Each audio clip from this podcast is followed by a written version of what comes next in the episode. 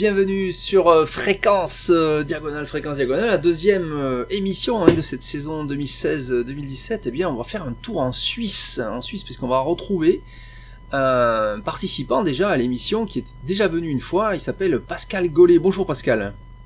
Bonjour Stéphane. Alors pour te présenter, hein, pour les auditeurs qui te connaîtraient pas, euh, tu as tu es un joueur d'échecs, mais si on va en parler. Mais tu as édité déjà un livre sur Philippe Stamma, qui était un grand joueur de l'époque de, de Philidor, que Philidor avait, d'abord dû battre pour ensuite euh, devenir le grand joueur qu'il est devenu. Euh, donc ça c'était au XVIIIe siècle. Et alors sur ta lancée là, tu viens de sortir un livre magnifique, euh, plus récent, bien qu'il soit quand même ancien aussi bien sûr.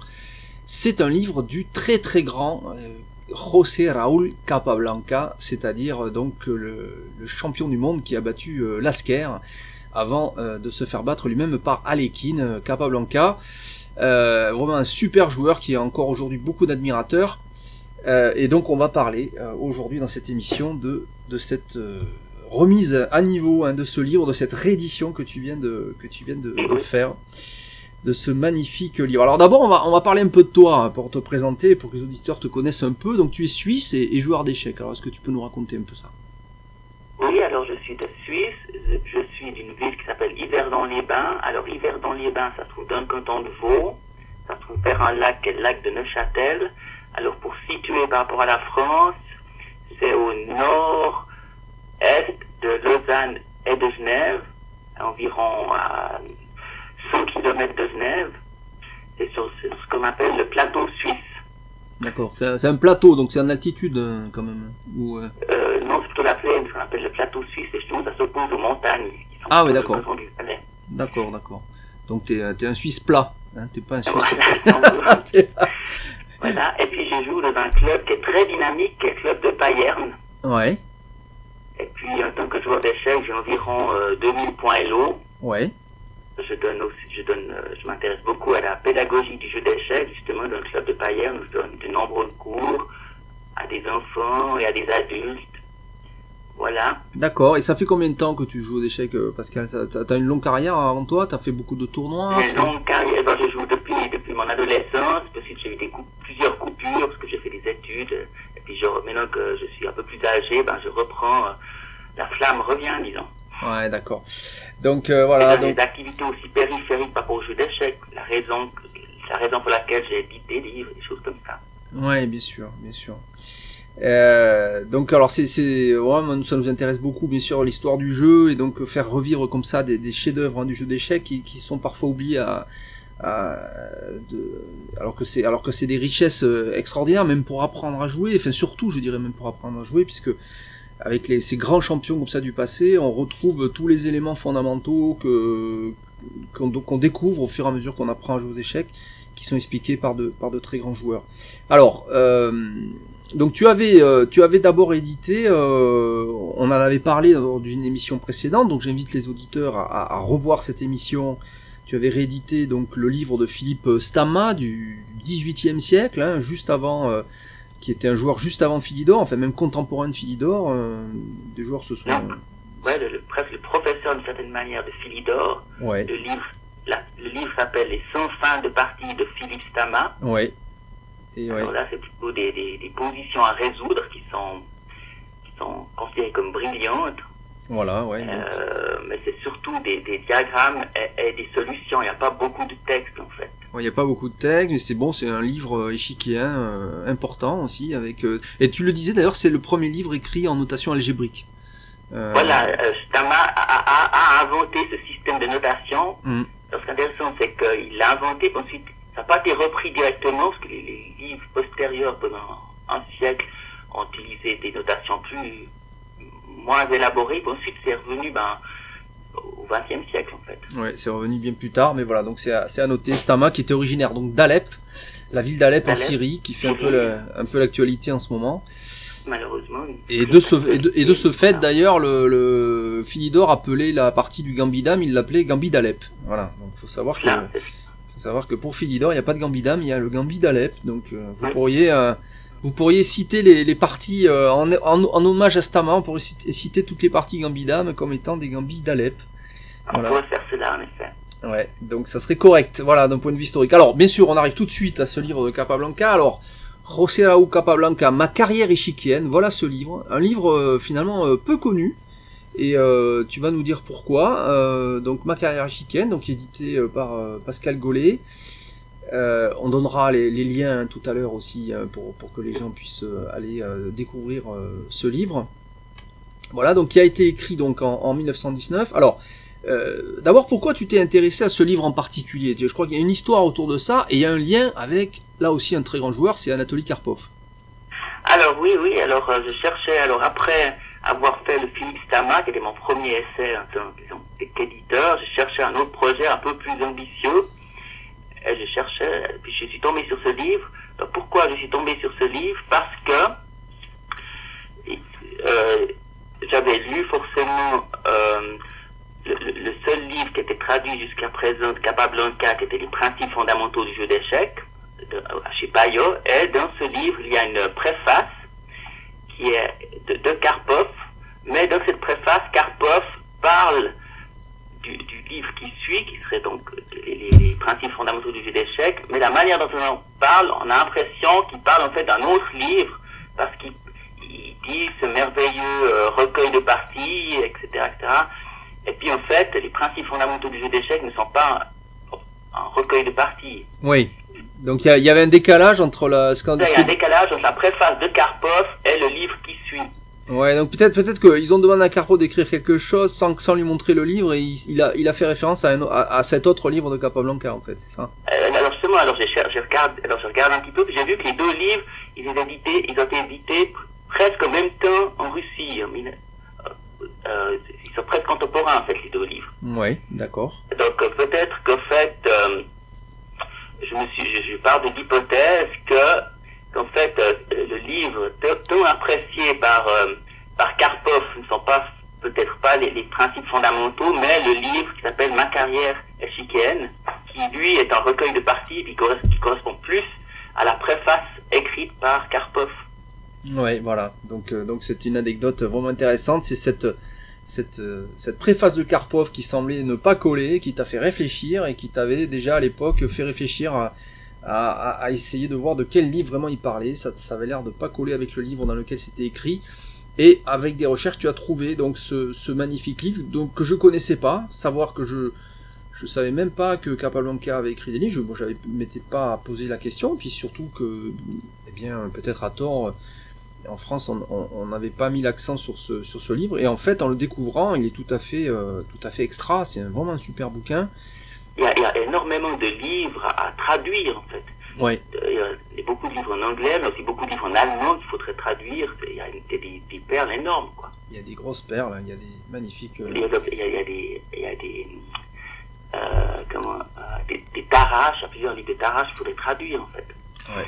Alors pour revenir à, ce livre, euh, donc Ma carrière chiquienne de, de Capablanca, alors est-ce que tu peux nous expliquer euh, un petit peu comment il est, il, se compose? Alors bon, moi de ce que j'en ai vu, il y a euh, il y a une préface assez assez intéressante de Capablanca où il raconte, tu vas peut-être nous rappeler ça, mais euh, un peu ses débuts de joueur d'échecs à, l'âge de 5 ans, hein, il a démarré vraiment très tôt, et puis euh, avec une anecdote marrante avec son père, ce qui rejoint hein, ce qu'on savait de lui, mais c'est plus précis, parce que c'est dit par, Capablanca lui-même, donc c'est quand même plus, crédible euh, que ce qu'on a pu entendre, que ce qu'on peut entendre par ailleurs, donc on a vraiment cette anecdote qui est citée dans ce livre, par Capablanca lui-même, et ensuite donc un recueil de parties, qui jalonne sa carrière, avec qui commence par un match face à euh, Gorzo, qui était euh, Corzo, Corzo, on devrait dire, Corzo en, en, espagnol, euh, qui donc était un, un Cubain. Oui, qui était champion de, de, Cuba. Voilà, un de ses premiers matchs à Capablanca, qui lui a d'abord dû devenir disons, champion officieux de Cuba, de Cuba parce qu'apparemment il n'y avait pas de championnat, mais bon, comme il avait battu le meilleur cubain, on pouvait considérer Ça s'est déroulé en 1901, donc il avait 13 ans. Ouais, il était même plus très très jeune. Et ensuite, donc, on a euh, plein de matchs et euh, plein de parties de tournois, et on, reviendra dessus tout à l'heure avec des noms de joueurs extraordinaires, des vraiment les super joueurs euh, de l'époque. Alors, donc raconte-nous un petit peu. Alors cette préface avec ses débuts de Capablanca à, à 5 ans, hein, à l'âge de 5 ans.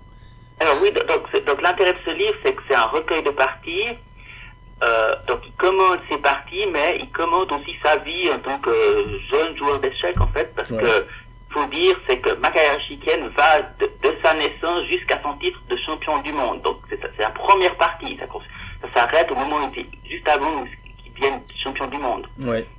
Donc ça s'arrête en 1919.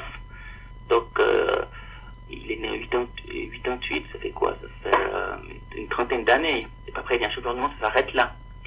Donc c'est la première, la première euh, phase de la carrière échiquienne, en fait. C'est pas toute sa vie. Il faut, voilà. Alors, par rapport à son père, alors il commence, euh, alors il raconte comment il, a découvert, il a, alors c'est pas ce qui tient, ce qui tient de la légende, de la réalité, mais par contre, il a découvert les règles du jeu d'échecs de manière, en regardant, en regardant son père jouer contre euh, quelqu'un d'autre. Comme ça, il n'aurait pas enseigné les règles, il a appris en regardant son papa jouer. Puis à un moment donné, son papa fait une erreur, et puis alors il lui dit, mais là, t'as as mal joué, puis le père est très surpris, et puis c'est aussi une petite, euh, euh, une, petite bagarre, enfin, il est, aussi, agacé par son fils, mais après il lui montre exactement qu'il aurait pu perdre un cavalier, en fait.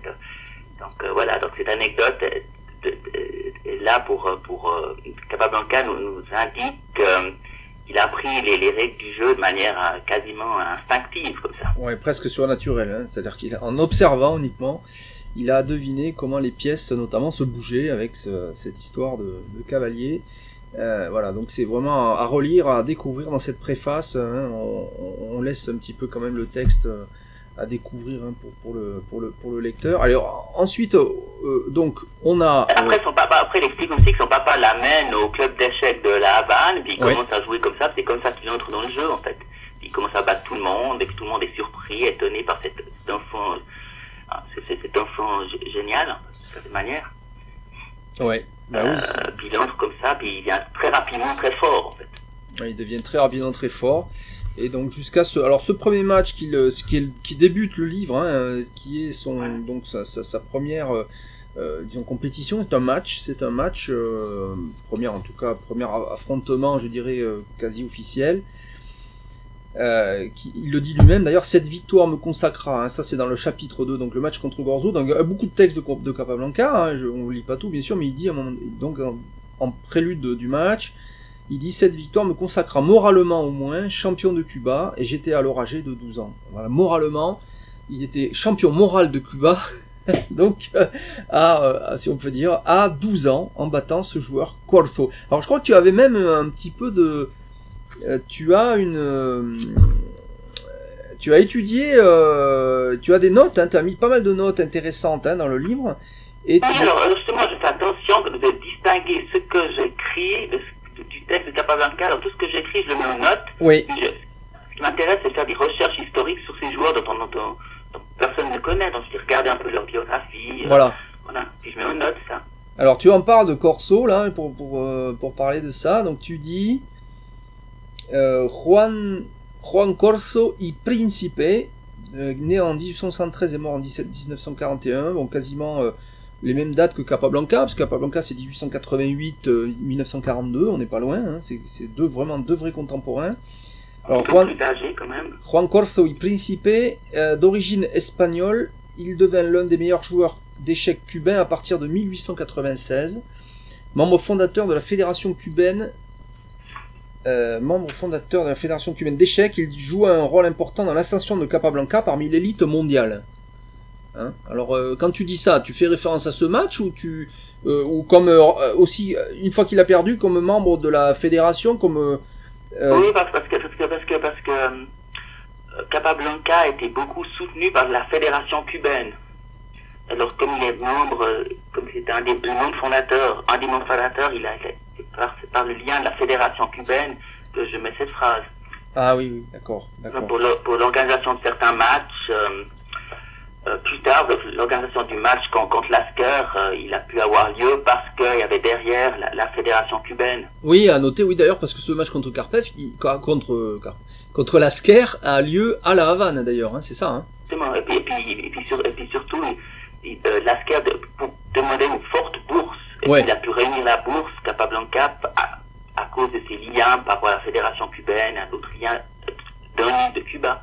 Oui, bien sûr, ben oui, c'est un honneur pour Cuba. c'était le champion du monde qui choisissait son adversaire en fonction des bourses qui, qui, qui menait. Bien sûr, bien sûr, c'était c'était la, la règle à l'époque. À noter hein, que que Lasker était pas euh, facile à jouer parce qu'il a il a il avait pas joué de match depuis un le bon moment quand il va jouer Capablanca et euh, et puis surtout euh, no- il faut noter que Lasker est le champion du monde qui a eu le règne le plus long. Hein, ça reste d'actualité. Voilà, et puis, et, puis, et puis il était très exigeant sur les conditions financières Et il était très voilà. il- ben oui, c'est normal à l'époque pour jouer des pour par vivre rapport à d'autres joueurs, par exemple. des- ouais, par rapport euh, ouais, pour vivre des échecs, il fallait euh, il fallait quand même euh, être exigeant. ouais. C'était un fichier avant avant la lettre Lasker. Alors, euh, alors ça continue. Hein, on- ça c'est le match contre Corso, donc ça c'est intéressant effectivement. Bon, ce premier match qui consacre, disons, hein, à 12 ans le titre de champion de Cuba pour euh, pour euh, pour Capablanca. Euh, donc ensuite, euh, alors par exemple, si on continue, hein, pour, pour, on va fa- pas faire tous les chapitres, mais pour, pour faire un peu le début, euh, au chapitre 3, on a, euh, on a beaucoup de parties, donc il donne quelques parties, euh, il y a quand même pas mal de parties dans ce chapitre. Donc là pareil, avec les parties qui sont notées en notation algébrique, il y a des échiquiers aussi sur chaque partie. Et puis, Voilà, alors euh, ce qu'il faut, ce qu'il faut voir, c'est qu'après, euh, Capablanca donc, euh, va très rapidement en, en Amérique, à, à New York, pour faire ses études.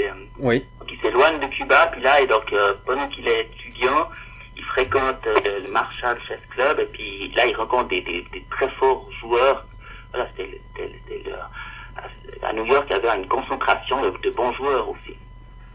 Oui, alors on peut noter par rapport à ça, je vous lis les, les commentaires que donne Capablanca à la fin de ce chapitre 3 par rapport au fait qu'il était, euh, effectivement, il voyageait aux États-Unis, ou il allait faire des études aux États-Unis. Il nous dit, euh, en conclusion de cette période et en regardant rétrospectivement mon style de jeu, je trouve beaucoup d'améliorations à tous les égards, etc. Il dit pas mal de choses. Il dit que son milieu de jeu a beaucoup évolué, les combinaisons sont plus sûres, plus profondes, et on commence à distinguer une manière de jouer tenant compte de facteurs euh, propositionnels. Je jouais déjà très bien les finales, et j'avais atteint un niveau technique élevé dans ce domaine, ce qui rendra mon jeu des finales bien connu dans le futur. Ben oui, euh, Capablanca est connu aujourd'hui comme euh, peut-être le plus grand champion du monde des, des finales, des fins de partie. Euh, il savait transformer des finales qui étaient euh, qui étaient apparemment nulles et il savait les transformer en gains. Ah, il nous dit Alors, ce qui est intéressant, c'est que dans ce livre, il y a, il y a, il y a beaucoup de parties de type. Alors, il est très fort dans les finales, mais il, il, présente beaucoup de parties, disons, tactiques, avec des combinaisons, ça qui est intéressant aussi, parce que c'est assez peu connu. ouais, oui, oui, bah oui, c'était aussi C'est forcément. excitantes, il y a un sacrifice de dames, à un moment donné, qui est, qui est amusant. Enfin, il y a plein, c'est c'est des parties euh, qu'on attribuerait, qu'on attribue rarement à, à- au, au style de Capablanca. Ouais, tout à fait, c'est vrai, c'est vrai, mais bon, c'est vrai que parce qu'on a retenu son point fort, euh, peut-être plus. ce qui est intéressant, c'est qu'on voit qu'il y a beaucoup de parties qui ont reçu des prix de beauté. Les prix de beauté sont souvent accordés par rapport à des combinaisons brillantes. Ouais, Il, il, a, il est recordman du gain de- du prix de beauté. ouais, c'est vrai aussi, c'est vrai aussi. Voilà. intéressant. Un joueur magnifique. On parlera aussi de sa carrière extra-échiquienne parce que il était ambassadeur aussi. On, verra- on, verra- on, on dira deux mots là-dessus tout à l'heure. Mais alors, euh, alors, il continue dans ce chapitre hein, pour euh, pour donner cette anecdote. Durant l'hiv- l'hiver 1908-1909, donc il avait euh, il avait 20 ans. euh, je décidai de faire une tournée à travers les États-Unis. Voilà, elle dura environ euh, 8 semaines. À cette occasion, je bâtis tous les records concernant les échecs en simultané. Après avoir quitté New York pendant 10 séances consécutives, je fis un score parfait en gagnant 168 parties, avant d'en perdre une en 22 coups à Minneapolis. Cependant, j'eus la satisfaction à cette occasion de battre les plus forts joueurs de l'État du Minnesota, y compris euh, M.E.P. Elliott, bon, voilà, le champion de cette époque, à cette époque-là de la Fédération d'échecs des États de l'Ouest. Voilà, et ça continue. C'est-à-dire, voilà, il y a beaucoup de textes aussi. C'est ça qui fait du livre aussi euh, sa richesse. Hein. Euh, c'est Oui, qu'on a. ce qui, est, ce qui est très intéressant, c'est qu'il y a beaucoup de textes, et puis il raconte, il raconte euh, bon, les parties d'échecs en détail, des commentaires échiquiens, mais aussi bah, des commentaires sur sa vie, sur ce qu'il fait, euh, sur ce qu'il pense. C'est ça qui est intéressant aussi. Ouais, exactement, tout à fait. Alors il y a, y a le chapitre qui suit est aussi très intéressant. On va en voir quelques-uns comme ça. hein. Là, c'est le, le chapitre 4. Euh, et après, on sautera à d'autres joueurs euh, fameux. Euh, mais moi, j'y tenais à citer ce chapitre en particulier parce qu'il s'agit d'un match comme contre Marshall cette fois. Voilà, le fameux Marshall. Ouais.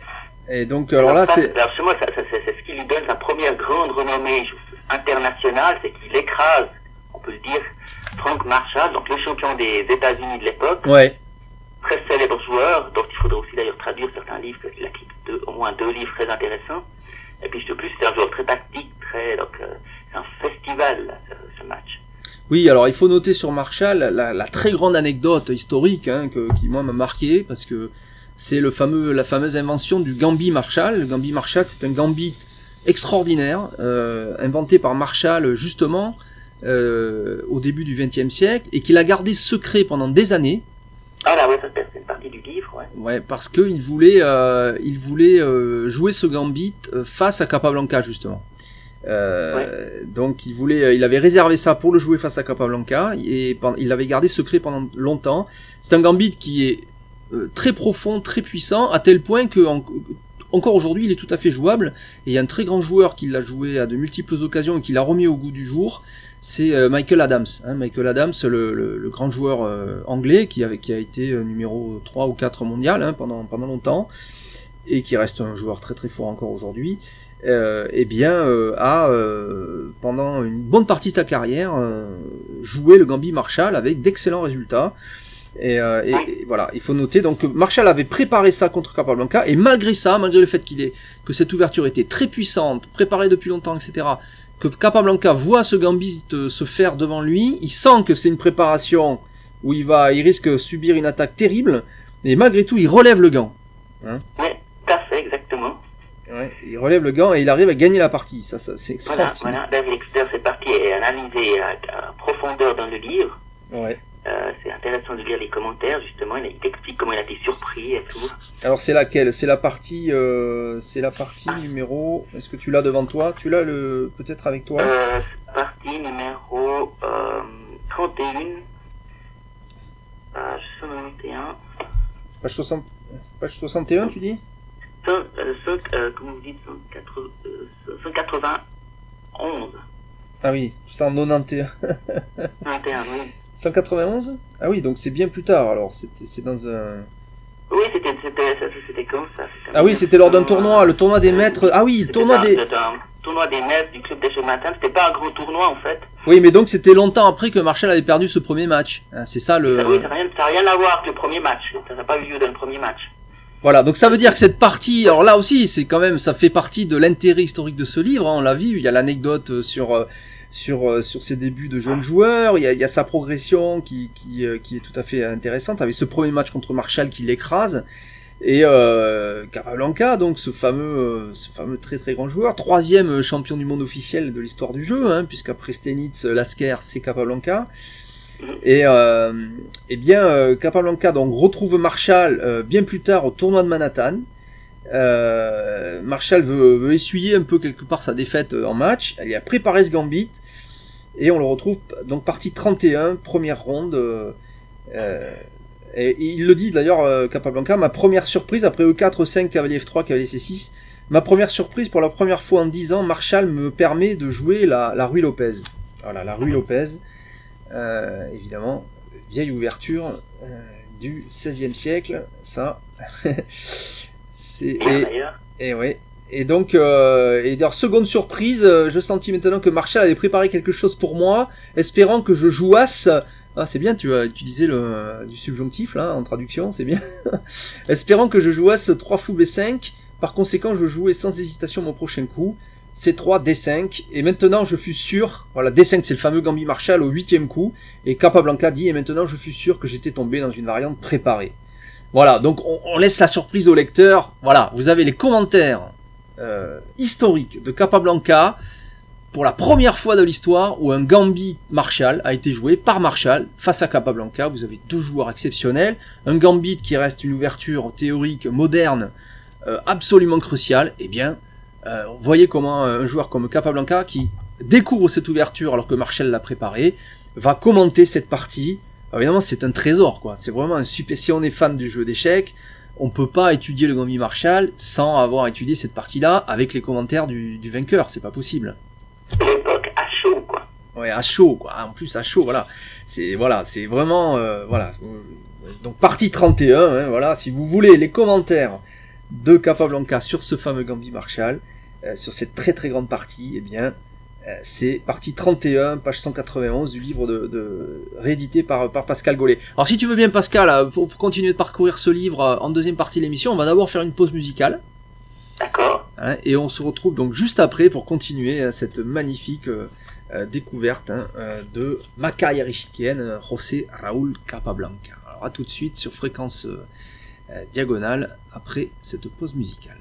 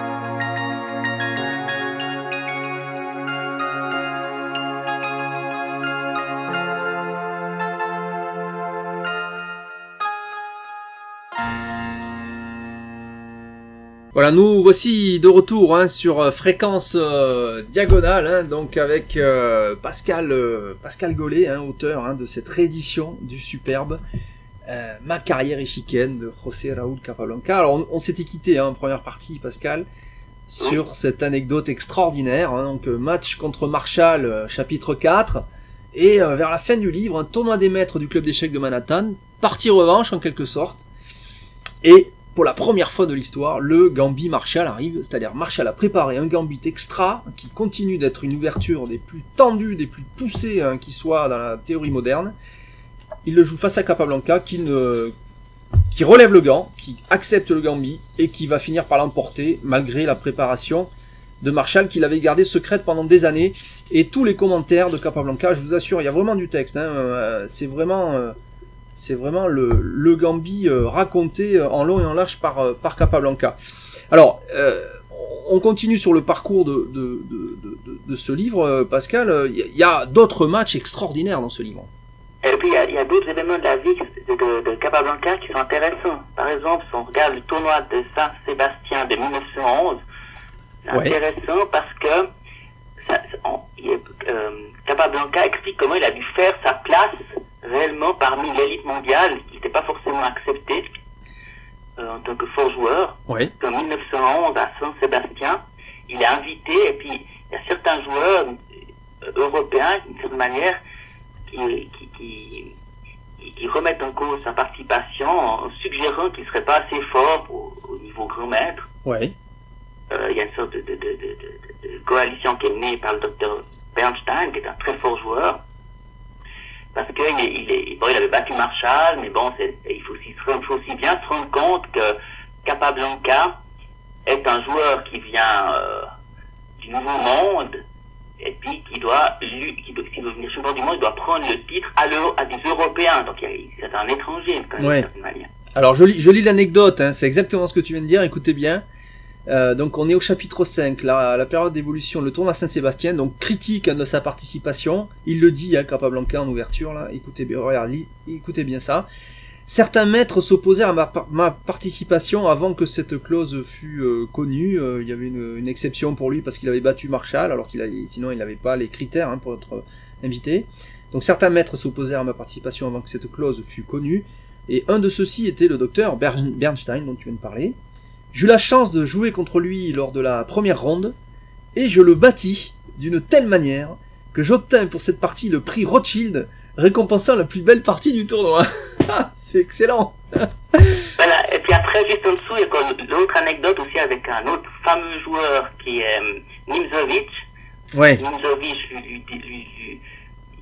il, regarde là une partie que Nimzovic joue contre un autre joueur, puis il, il veut donner un commentaire, puis Nimzovic le regarde un peu d'autre, puis disant euh, Monsieur, Monsieur Capablanca, euh, euh, nous sommes des maîtres, s'il vous plaît, vous qui n'êtes qu'un joueur euh, guillemets, de seconde zone, veuillez vous taire. Alors là, dame, ça dit pique la mouche, puis ils lancent un défi, et puis dans ce défi, euh, partie rapide, Capablanca va, va écraser euh, Nimzovic, et puis après Nimzovic, alors, accepte, accepte la force de, de Capablanca. Alors on va le, on va le lire ça parce que c'est vraiment avec ça parce qu'évidemment Nimzovic fait partie euh, vraiment hein, de la légende euh, du jeu d'échecs du XXe siècle. On, on le considère comme le, le, le père hein, vraiment du jeu d'échecs moderne, euh, Nimzovic avec euh, euh, ben, il y a toujours la- la- l'ouverture Nimzovic hein, qui porte son nom. euh, Il y a toujours ces, ces débuts euh, hyper qu'on a appelé hyper modernes, euh, qui était une autre façon de jouer qu'a qu'a popularisé Nimzovic. Alors écoutez ça. Le déroulement du tournoi fut émaillé de nombreux incidents plus ou moins intéressants. Nimzovic, qui se considérait lui-même comme très supérieur à moi et aux autres participants du tournoi, devint très arrogant durant l'un de ses blitz contre Bernstein, disant, à cause d'une remarque que j'avais faite, que je ne devrais pas interférer dans leur partie, étant donné qu'ils étaient des maîtres réputés et que je devais encore en devenir un.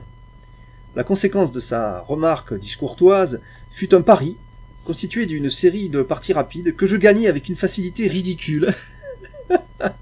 Ce qui aboutit à la fin à la rétractation de sa déclaration euh, précédente. Voilà, c'est génial quoi. Tiens, deux fois qu'on lui, on le critique, deux fois il répond sur l'échi- l'échiquier sans, sans recours quoi. hein. Euh, Vraiment, il a, il a, il a mouché, il a mouché tout le monde. hein.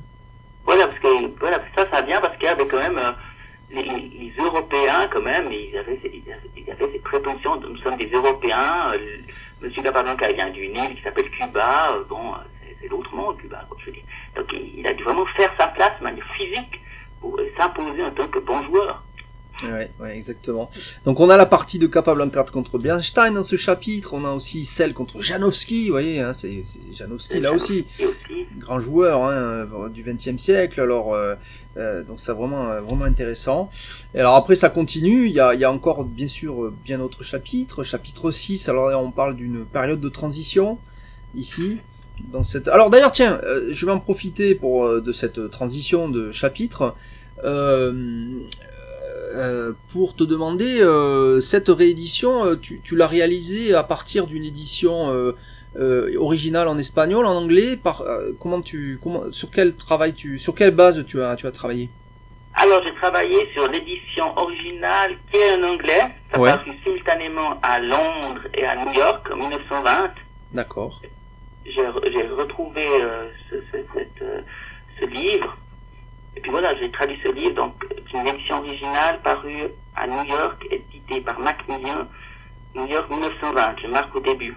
D'accord, d'accord. Et il euh, n'y a pas eu de d'édition, hein, enfin à ma connaissance en tout cas, mais tu vas peut-être me, me, me le dire. Est-ce qu'il y a eu des éditions en français de ce livre?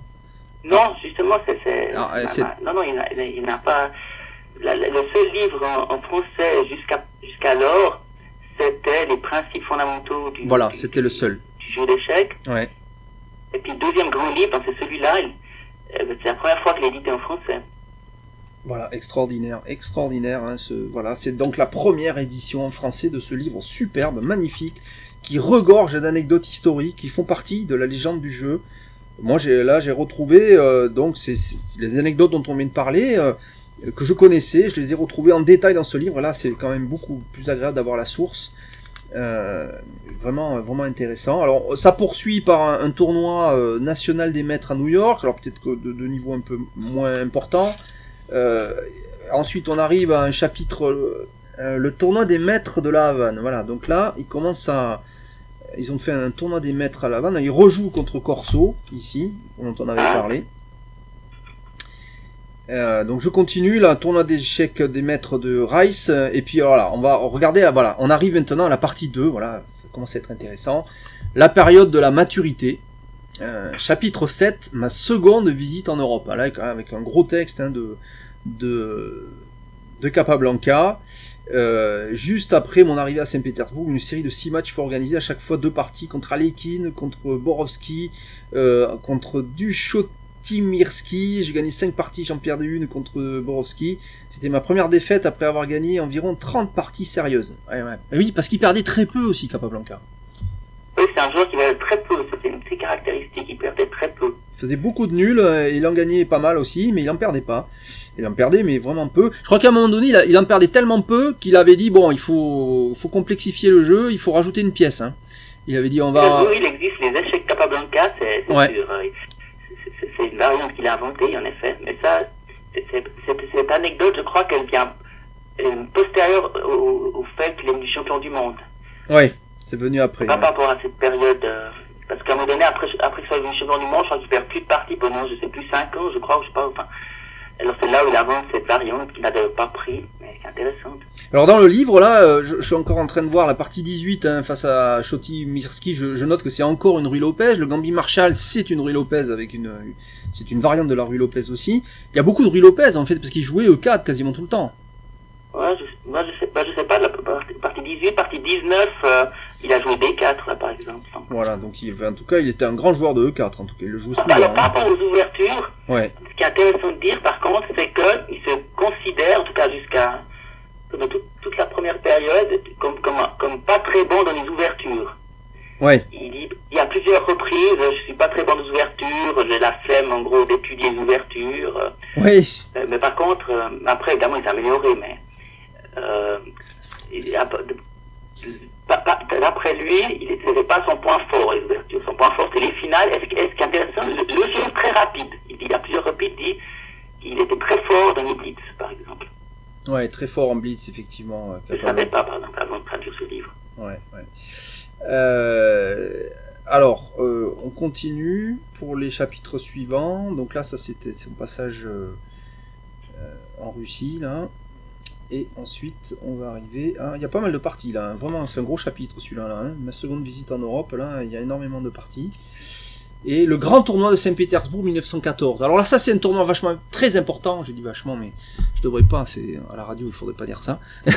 il faut Donc, un tournoi très important, le tournoi Saint-Pétersbourg 1914, parce que c'est là qu'il va euh, relever le défi euh, Lasker. hein. Voilà, alors il avait déjà, il avait déjà suggéré à l'ASCER en 1911, après Saint-Sébastien, de, de, de, de organiser un championnat du monde, mais l'ASCER n'avait, pas relevé, hein, n'avait pas, pas relevé le gain. Puis là, il, il réédite sa demande à l'ASCER de plus en plus pressante, qu'il accepte comme, comme, comme, comme challenger. Ouais. Donc il lui fait encore la demande, mais Lasker ne répond pas non plus. Ou alors si, il commence à parler euh, finance, quoi. Hein, c'est ça. Et tant que la bourse... Euh, euh, là, il y a, des- débuts de transactions, mais après arrive un événement alors historique important qui, fait, qui met, met, fin à ça, c'est la guerre mondiale. Bien sûr, bien sûr, la guerre mondiale. Alors à noter d'ailleurs, hein, toi tu fais le, tu en parles dans ce livre. Alors euh, je sais pas ce qu'en pense euh, Capablanca, tu vas peut-être nous le dire, mais tu nous dis finalement cette guerre mondiale, Lasker était autrichien, donc ou allemand, mais il était allemand. Euh, donc Oui, ouais, euh, prussien, il- voilà prussien, donc il faisait partie du camp euh, bah, des vaincus au final puisqu'ils ont perdu. Ah. Alors une petite, euh, je fais quelque chose d'assez symbolique. Je, je fais la, le symbolisme en disant, voilà, le titre a appartenu, alors, depuis très très longtemps, il, a, eu- il y a- il a toujours appartenu à l'Europe, en fait. Il y a Ouais. eu euh, Lasker, avant lui, il y a eu Stenitz, avant, il y a eu, c'est de manière inofficielle, Anderson, enfin, c'était tous des Européens. ouais. Puis, et puis de, et puis de germanique, Il y, a eu, il y a eu la parenthèse Morphy, mais on, on peut pas parler de champion du monde avant Stenitz parce qu'il y en avait pas. 1858, c'était Voilà. pendant plus de 50 ans, euh, les- le titre était, était européen et, et allemand, en gros germanique, disons. Ouais. Et puis tout à coup arrive ce, ce Capablanca depuis le Nouveau Monde, depuis Cuba, et puis qui vient ravir ce titre. Et puis je fais le parallèle entre la défaite, euh, une sorte de changement de monde en fait, Ouais. La défaite de, de la Première Guerre mondiale des Allemands est, est, est- qui perdent contre les Américains, contre le Nouveau Monde, et elle, a- elle a venue de, de, de Capablanca qui, est- qui pr- prend le titre aussi à toute cette lignée de champions euh, allemands. Ouais, c'est ça, voilà. Donc il faisait partie du camp euh, des Alliés, Capablanca, et il a, euh, il a Mais D'ailleurs, le- le- d'ailleurs, le, le- le der- le dernier chapitre se termine par, la, le- le- il est vainqueur du tournoi de la victoire de d'Hastings. Euh, Oui. Et puis il explique d'ailleurs que, que malgré qu'il ne recevait aucune bourse, il était, aucun argent pour jouer ce tournoi, il était moralement obligé de jouer en tant que meilleur joueur du monde, parce que c'était le tournoi de la victoire contre euh, la victoire euh, de la Première Guerre mondiale. Ouais, voilà. Et donc il fait ce rapport-là lui-même, alors donc Capablanca. Il fait Euh, ce- voilà, ouais, euh, apparemment, c'est ce que j'ai ressenti. C'est ce que tu as ressenti. Donc, euh, Alors, alors, après, alors je pousse la comparaison en disant, alors c'est intéressant, il y a ce- j'ai mis l'hypothèse qu'il y a une sorte de parenthèse, cette parenthèse Capablanca, qui, qui est le champion américain, enfin, ouais, champion américain du Nouveau Monde de 1921 à 1927, dans une, période un peu d'insouciance qui qu'on appelle les années folles. ouais, Et puis ensuite, il va reperdre son titre contre un autre très grand champion du point de vue d'échec, qui est beaucoup plus angoissé, de beaucoup plus euh, un autre caractère, moins enjoué, qui est qui sera Alekhine, qui est de nouveau quelqu'un plus euh, sombre d'une certaine manière. ouais, Alekhine, le grand Alekhine aussi, hein, un très très très grand champion du monde, avec une vie, euh, une vie un peu spéciale, une vie un peu dissolue. Il faut savoir que c'était un, c'était un Russe émigré. Hein, on peut en parler un petit peu d'Alekhine. Hein, c'était un Russe euh, émigré suite à la révolution bolchevique, hein, et qui, euh, qui est devenu français par, par adoption. Et qui, euh, qui avait des problèmes d'alcool, je crois, hein, qui buvait pas mal. Voilà, et puis, avait des problèmes personnels par rapport à l'alcool, il y avait des- certaines considérations euh, par rapport à certains peuples, enfin, Ouais. Et Voilà. Et alors, alors, je, je- je- je- je- je- je- je- je fais cette, cette, euh, ce parallélisme Capablanca qui, qui, qui arrive comme ça pendant cette décennie des années euh, 20, 30, comme ça, comme un peu lumineux, parce qu'il avait il, il est très mondain, très euh, Ouais. là, pour les années folles. Puis Ensuite, il redonne son titre de nouveau à, à l'Europe, quelqu'un de beaucoup plus sombre, plus angoissé, comme ça. Oui, c'est vrai. Et puis Alors, qui quand- annonce, euh, qui annonce une nouvelle guerre. Alors quand tu disais effectivement qu'il était très mondain, très lumineux, effectivement c'est connu hein, de, de, de Capablanca. Euh, ah oui, je voudrais citer euh, donc à ce propos-là, à ce, sujet-là, deux anecdotes que je, que je connais. Alors évidemment, il y a la première, c'est qu'il avait le titre d'ambassadeur de Cuba, Voilà. Euh, ce qui lui permettait euh, sans doute euh, d'avoir euh, des soutiens financiers de Cuba en tant qu'ambassadeur. Euh, même voilà, alors, alors, alors, alors, ce qu'il faut dire, c'est que c'est un, c'est un, des, il y a beaucoup de joueurs qui, qui ont fini pauvrement, qui vivaient vraiment de la misère. Par exemple, Chester qui est mort de, de faim, ou par il y en a plusieurs, Stenitz aussi mort, euh, elle- elle- elle était- voilà. Lui, lui a été un joueur qui, a eu- qui a- qui avait de l'argent, parce qu'il était, il était, il était payé par euh, le gouvernement cubain comme ambassadeur, puis il était chaque fois envoyé là où il y avait un tournoi. Ouais. Alors, et, la deuxième anecdote que je voudrais citer aussi, c'est euh, que lors du tournoi de... Je crois que c'était un tournoi à Moscou, euh, il me semble. Donc ça doit être dans les années dans les années 20 ou 30, alors je ne saurais pas dire la date exactement. Mais il y a eu, il y a eu des, des... Il a été filmé. Voilà, c'est-à-dire qu'on a, on a des films, il existe des films, on peut le trouver sur Internet. On peut Ouais, trouver... Je les avoir vus d'ailleurs. Voilà, il y y a des films en noir et blanc euh, où on voit effectivement Capablanca, ce qui donc fait de lui le premier champion du monde dont on a un, un témoignage filmé, hein, je crois bien, parce que parce qu'avant lui, évidemment, il n'y avait pas vraiment le cinéma, n'était pas encore dé- suffisamment développé, et je crois pas qu'on ait d'images filmées de Lascar. On a des photos, bien sûr, on n'a pas d'images filmées. Donc euh, de, de Lascar, de Lascar, il y aurait des films de Lascar, tu penses? Non, Gilles, non, Gilles, non, tu as raison, je ne me suis jamais posé cette question, mais en, y réfléchissant, en effet, il me semble pas que ça doit être le premier champion du monde ouais, euh, avec un film, ouais. Ouais, voilà, je crois que c'est le premier. Et je crois même qu'on l'a, il a même participé à des films, je crois bien. Il en, en tant que, en tant que guest star en quelque sorte, pas en tant qu'acteur principal, mais, euh, mais bon, c'est des, des films muets, bon, des choses comme ça. euh, Mais il joue son propre rôle, hein, d'ailleurs, je crois, de, de joueur d'échecs tout simplement. Voilà, donc euh, voilà, donc c'est une petite anecdote amusante et on peut trouver donc des, images et des films de, de, de, Capablanca, ce qui là aussi est tout à fait tout à fait génial. Alors, euh, je passe ensuite, je continue le livre, on arrive vers la fin. Euh, tournoi des maîtres en mémoire de Rice, bon, je passe sur ce tournoi-là, il n'y a pas vraiment de choses, euh, bon, euh, c'est toujours intéressant bien sûr, mais rien de euh, qu'on va va citer là, on vous laisse la découverte, une partie contre Janowski encore, euh, notamment, et donc des choses tout à fait intéressantes. Et donc le, fameux tournoi euh, des maîtres du club d'échecs de Manhattan, on en a parlé tout à l'heure avec ce fameux Gambi Marshall, alors il y a énormément de textes là, donc c'est vraiment très intéressant. On est fin, euh, fin, fin 1918, il va à New York, il fait ce tournoi des maîtres du club de Manhattan où il va jouer donc ce fameux Gambi Marshall historique, puisque c'est le premier Gambi Marshall de l'histoire, face à Marshall. Marshall lui place son Gambi qu'il avait préparé et il relève le gant et tous les commentaires de Capablanca sur cette partie, c'est absolument génial. Vous avez la partie. Alors ça c'est impressionnant pour dire qu'il découvrait la position comme il, il arrive à tenir en défense. C'est- quand on connaît pas du tout la position, pour arriver à tenir ce Gambi, ça- c'est impressionnant, quoi, je trouve. Ouais, Ça montre la force, je veux dire, ça montre réellement la force de, de, de Capablanca. ouais, exactement. C'est parce que là, les analyses sont assez précises. C'est impressionnant, j'ai trouvé cette partie. Bien sûr, bien sûr, c'est une des plus grandes parties de l'histoire du jeu, hein, je crois qu'on peut le dire. Hein, c'est c'est vraiment, euh, elle, a, elle a- elle a passé, euh, elle a, elle a dépassé son époque. Elle reste aussi importante que l'immortel, que voilà, que certaines grandes parties de ce type-là. Hein. Euh, elle, est, elle est vraiment fondatrice d'une ouverture d'échecs hyper moderne et qui, qui, est, qui a toute sa validité aujourd'hui. Même les ordinateurs peuvent la jouer. Hein. C'est- Ce Gambi, il est vraiment euh, d'un très très haut niveau. Alors, le, on arrive au chapitre 10 avant une conclusion là aussi euh, fournie. hein. Il y a quelques pages de conclusion de, de, de- il y a trois pages de conclusion de Capablanca qui sont intéressantes.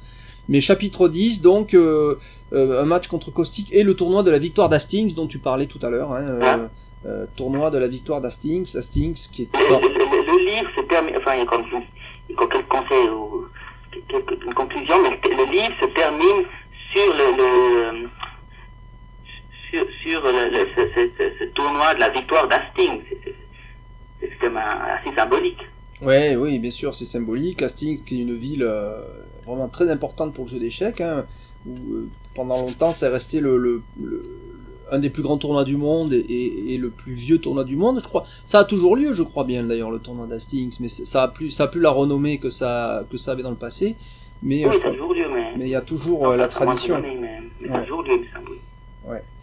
Alors, euh, et donc ce tournoi, il finit par, il l'emporte, hein, c'est ça?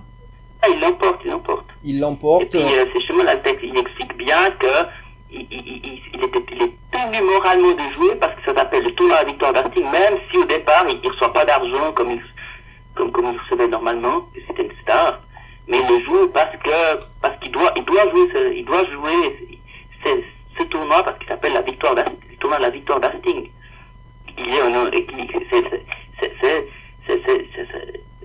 il dit bien euh, en tant que meilleur joueur des pays et neutres, j'étais tenu moralement de jouer le tournoi de la victoire la victoire pour voilà. Ouais. Avant d'aller plus loin, il finit par. Avant d'aller plus loin, je désire témoigner à quel point ma visite en- de l'Angleterre m'a plu. Pas seulement à Hastings, mais la plupart des lieux que j'ai visités, j'ai rencontré les plus grandes marques de gentillesse et de, déférence par mes admirateurs euh, échiquéens. Je trouve que c'est très bien traduit, hein, quand même, au niveau du français, c'est du- d'une belle qualité. Hein. Hein, hein, on, sent que, on sent que tu sais, tu connais ta langue, hein, c'est bien ça. Euh, pour un Suisse, c'est pas mal. Je trouve qu'aux échecs, euh, comme dans euh, toutes les autres formes de compétition sportive, les Anglais sont très fair-play, voilà, donc euh, très Oui, classés. oui, il insiste bien sur la victoire d'Hastings, sur les Anglais, donc on voit bien que c'est quelque chose par à mon avis. Ouais, ouais, tout à fait. Alors, euh, en conclusion, il donne quelques conseils généraux. Hein, euh, la partie d'échecs peut diviser en trois moments, à savoir l'ouverture, le milieu de partie, la fin de partie. Euh, c'est une chose voilà, que... il- Voilà, il donne quelques conseils pour les amateurs. Ouais. C'est qu'il avait annoncé dans sa préface tout au début, alors là, il donne quelques conseils généraux euh, sur la partie assez généraliste. Mais... Ouais. Il y, a... il y a une chose que vous devez atteindre, c'est d'être autant efficace durant les trois moments. Hein, donc ne pas négliger euh, le milieu, la fin de partie. Euh, trop souvent les amateurs se concentrent sur l'ouverture, ce qui est à mon une erreur. À la s'il fallait se concentrer sur un seul point, moi je dis plutôt concentrez-vous sur les finales. Parce que souvent vous savez pas finir les parties, ce qui est quand même dommage. Donc que vous soyez un fort ou un faible joueur, vous devriez essayer d'être de force égale durant ces trois phases de la partie. Voilà, donc il insiste sur les trois lui. Hein. Voilà. Développement rapide et efficace. Vous ne devez pas perdre de vue cela lorsque vous sortez vos pièces. Vous devez les placer aux bons emplacements. Voilà, des conseils de champion du monde pour, euh, pour apprendre à jouer aux échecs. Euh, Des parties d'exception contre des joueurs d'exception. La grande carrière échiquienne, enfin la première partie de la carrière échiquienne de Capablanca, juste avant, il y a ces parties, donc juste avant son championnat du monde face à Lasker, jusqu'aux années 1920, sorti de ce livre en 1920. Il va battre Lasker à La Havane en 1921 et devenir le troisième champion du monde de l'histoire. Donc témoin, il n'a pas écrit beaucoup de livres, je crois, tu le dis dans le livre, d'ailleurs il en a écrit trois, je crois, hein, euh, d'après ce que... Les, deux principaux, c'est donc euh, les principes fondamentaux du jeu d'échecs et ce livre, Ma carrière échiquienne. Autrement, il a écrit euh, quelques... euh, il a écrit un livre pour des... Vraiment, où il explique les règles, donc ça c'est pas très intéressant à traduire. Ouais. Et puis autrement, il, il, il, il- il y a encore un petit ouvrage euh, où- euh, où- où- où- sur, sur ces parties du championnat du monde qui commence, que peut-être une fois je traduis, mais c'est pas très, c'est pas très long. C'est pas très Il y a long. 14, je crois qu'il y en a 14 de parties contre Lasker, là il les commente, ça existe aussi. Ah voilà, donc il y a aussi donc quatre, ça fait quatre livres alors d'accord. Et donc euh, celui-là, donc vraiment un, un très beau livre, hein, vraiment moi là j'ai pris un plaisir immense hein, à, le, à, le, à le parcourir.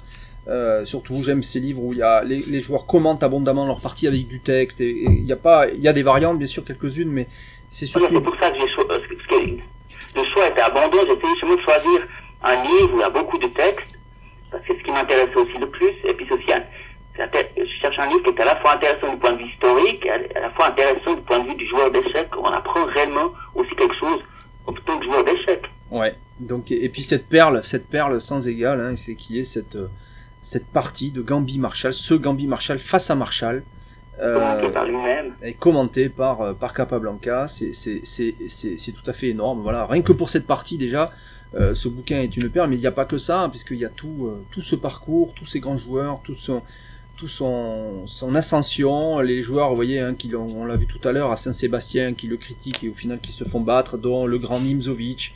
Voilà, c'est 200 225 pages, ce magnifique livre avec en, couverture ben, une très belle photo hein, de Capablanca en noir et blanc, euh, José Raúl Capablanca, ma carrière hein, par Pascal Gollet. Alors, euh, le site, où- le site internet où on peut, on peut trouver euh, les, références pour ce livre, euh, Pascal, pour finir. Alors voilà, alors, vu que maintenant j'ai deux livres à mon actif, j'ai fait un petit site internet. Ouais, Alors, euh, puis, ben, j'ai regroupé ces livres sous une, une collection qui s'appelle Histoire du jeu d'échecs. ouais, Et puis j'ai fait, un, fait un petit site qui est 3 fois www.histoireéchec.pagefr.com. Voilà. Et puis autrement, tous ces livres, comme toujours, sont, peuvent être acquis euh, euh, sur, les, sur les grands sites de, de vente en ligne, euh, sans problème. Voilà, donc euh, par Pascal Gollet, José Raúl Capablanca, Ma carrière échiquienne, euh, réédition donc, de son livre de 1920, extraordinaire, superbe, des perles dedans, beaucoup de, beaucoup de commentaires de Capablanca, un témoignage historique tout autant qu'un manuel pour apprendre à jouer et progresser aux échecs. euh, voilà, le faire en compagnie d'un grand joueur du passé, c'est c'est faire d'une pierre deux coups, comme je dis souvent. En même temps, on apprend aussi l'histoire. Et à savoir que euh, ce fut le livre de chevet du jeune Anatoly Karpov. Voilà, hein, on ne devient pas champion du monde sans étudier les, les grands champions du, du passé. Euh, ça aide beaucoup à progresser, bien sûr. Euh, eh bien, merci Pascal hein, pour cette émission avec nous sur Fréquence Diagonale. Merci. Merci de ton commentaire, merci euh, de, de nous avoir offert ce livre hein, à nous passionnés d'échecs. On va pouvoir euh, voilà euh, eh bien passer quelques moments avec Capablanca qu'on salue de, de là où il est. Euh, il doit être euh, il doit être très content hein, de cette euh, de cette édition en français parce que je pense qu'il appréciait beaucoup la France, lui qui aimait les bonnes manières. hein. Avant on était réputé en France pour ça les bonnes manières. Je sais pas aujourd'hui mais voilà. Donc merci Pascal Gollet.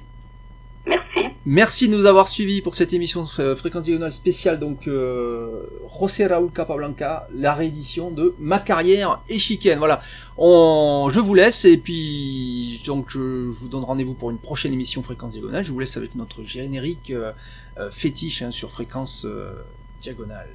Au revoir. Au revoir.